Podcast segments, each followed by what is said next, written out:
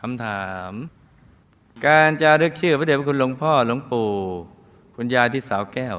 จะได้อานิสงส์แตกต่างอย่างไรกับการจารึกชื่อบุคคลธรรมดา หากจารึกชื่อคุณแม่ที่สาวแก้วท่านจะได้รับบุญครั้งนี้หรือไม่อย่างไร มาฟังกันเลยการได้จารึกชื่อพระเดชคุณหลวงปู่หลวงพ่อคุณยายที่สาวแก้วนั้น ก็จะทำให้มีสายบุญเชื่อมโยงกัน จะเกิดไปเจอกันอีก พื่อสร้างบารมีร่วมกัน จะไม่พลาดพลาดจากกัน การจารึกชื่อคุณแม่ที่สาวแก้ว ก็จะทำให้ท่านได้รับบุญทันทีจ้า